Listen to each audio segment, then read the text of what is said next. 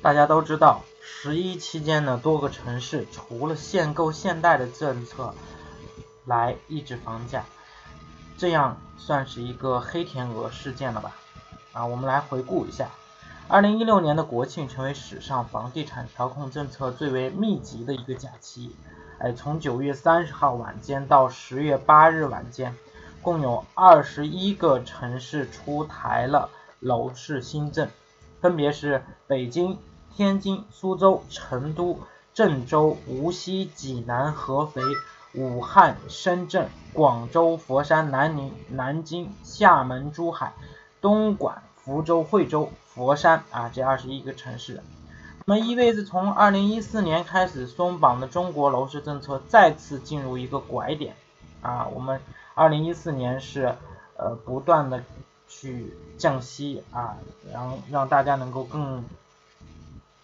最低利益化的去贷款啊，去买房，那么这次又进入了一个拐点，那么房市再一次收紧，是面对如此赌性的国人啊，大家都出手了啊，还是在去库存以后的这个呃蓄谋啊，这个值得我们去深思。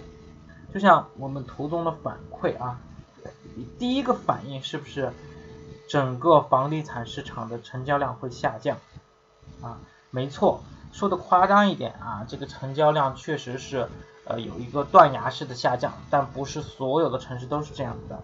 那么我们这里必须要说一下这个呃某一个城市就是杭州啊，在 G 二零之后呢，杭州的房价真的是一夜暴涨啊，笔者的一位朋友呢为此和房东打起了官司。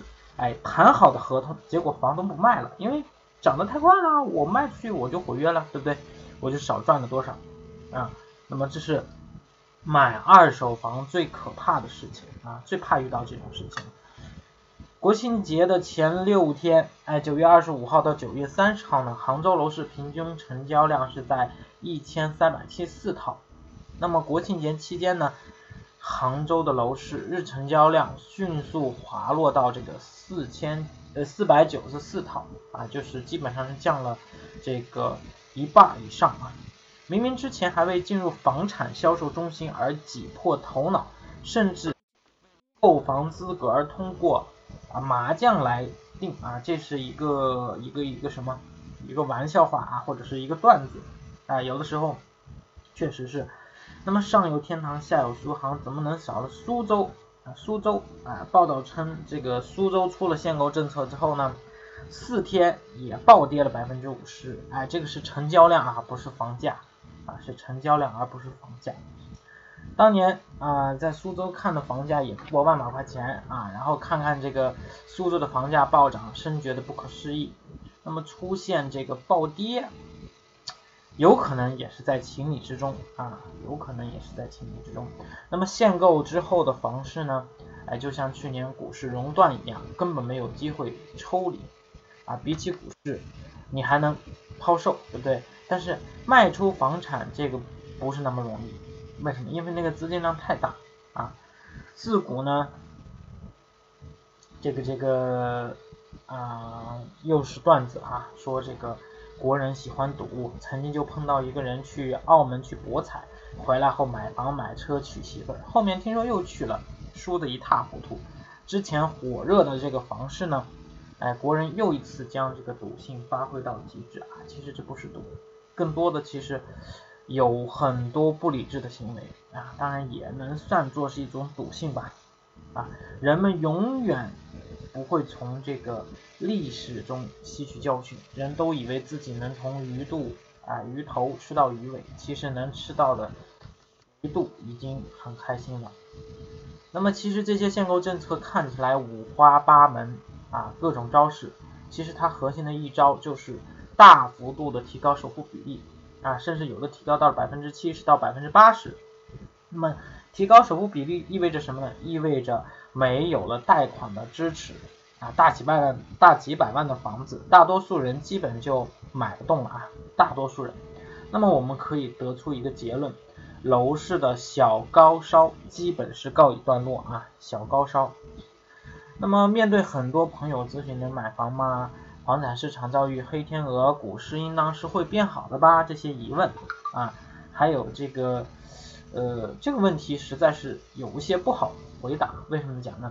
因为这个买房啊，它分好几种，哎，比如说买房是为了刚需呢，还是为了结婚呢，还是为了自住呢，还说为了投资啊，还是为了那句搏一搏啊，单车变摩托啊，自自住咬咬牙买了也就算了哈。人们的思想不就是有房才有个家，对不对？那么但是投资呢，是通过贷款来买房，就显得不那么理智了啊。只要还没还完贷款的房子啊，那就不是你的。只有你还完了贷款的房子，它才是你的。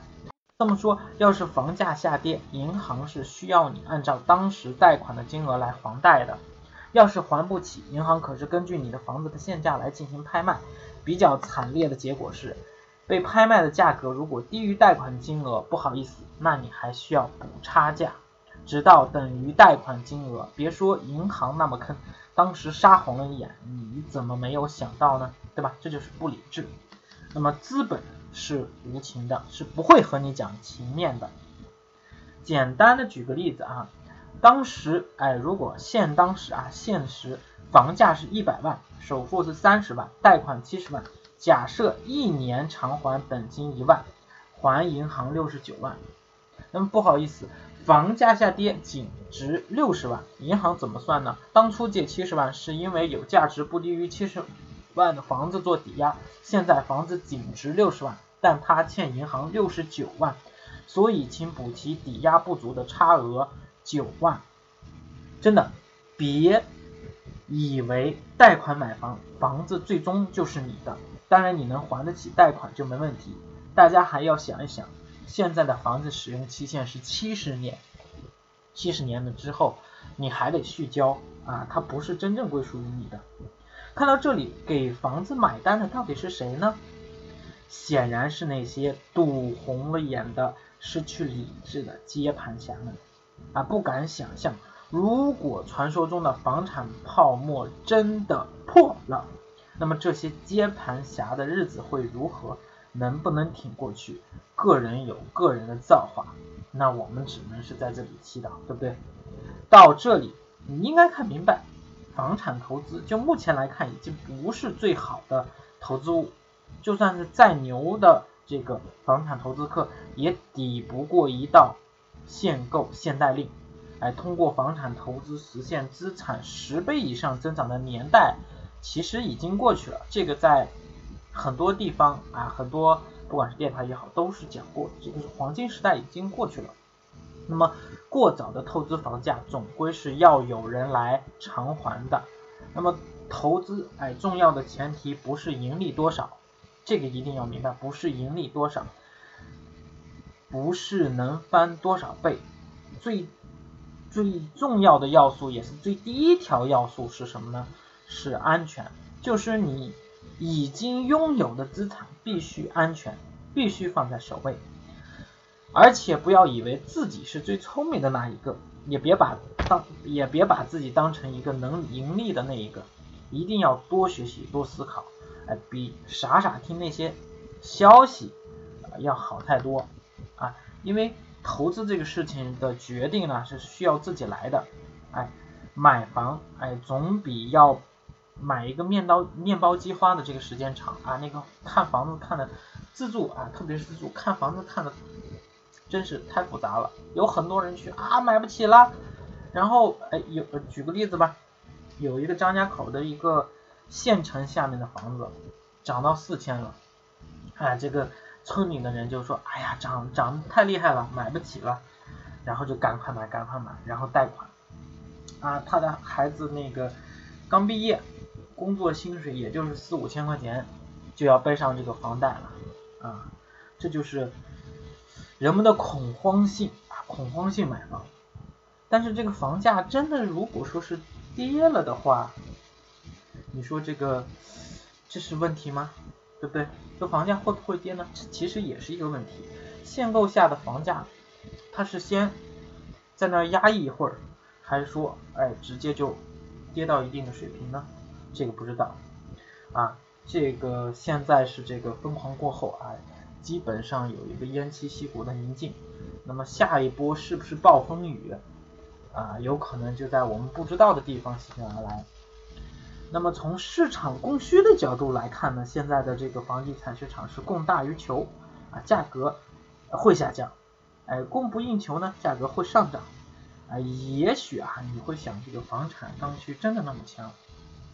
但其实目前来看啊，我们这个中国的大多数城市，哎，也就是二十一个城市，其实的话，很多它不是供过于求啊，它已经是供过于求了，抱歉啊。那么这这一波这个房价的上涨，幕后推手啊，我们也不能叫幕后推手吧，就是一个去库存的一个手段，其实也是政策。还有就是地方的债务的转嫁啊，是把地方的债务转嫁到这个人民身上呢，还是房地产啊？有的时候去谋谋取暴利，哎，他们捂盘发布虚假信信息，哎，就是造成了一个语言的恐慌啊，这房价涨得多快，然后有的人是怕买不起房，有的人是哎买了房然后捂盘做投资，其实明明我们内心啊对这个市场都非常的不确定。哎，随着市场随波逐流，但是内心的贪婪、害怕、恐惧，哎，把这个情绪放大化了，啊，把投资想象成一个中彩票，想赌桌上来一把。有的人想通过房地产一夜暴富，啊，当然例子也有，他暴富了，可能就比如说燕郊，他赚个百八十万，但是呢，这个钱他怎么花？他怎么去投资？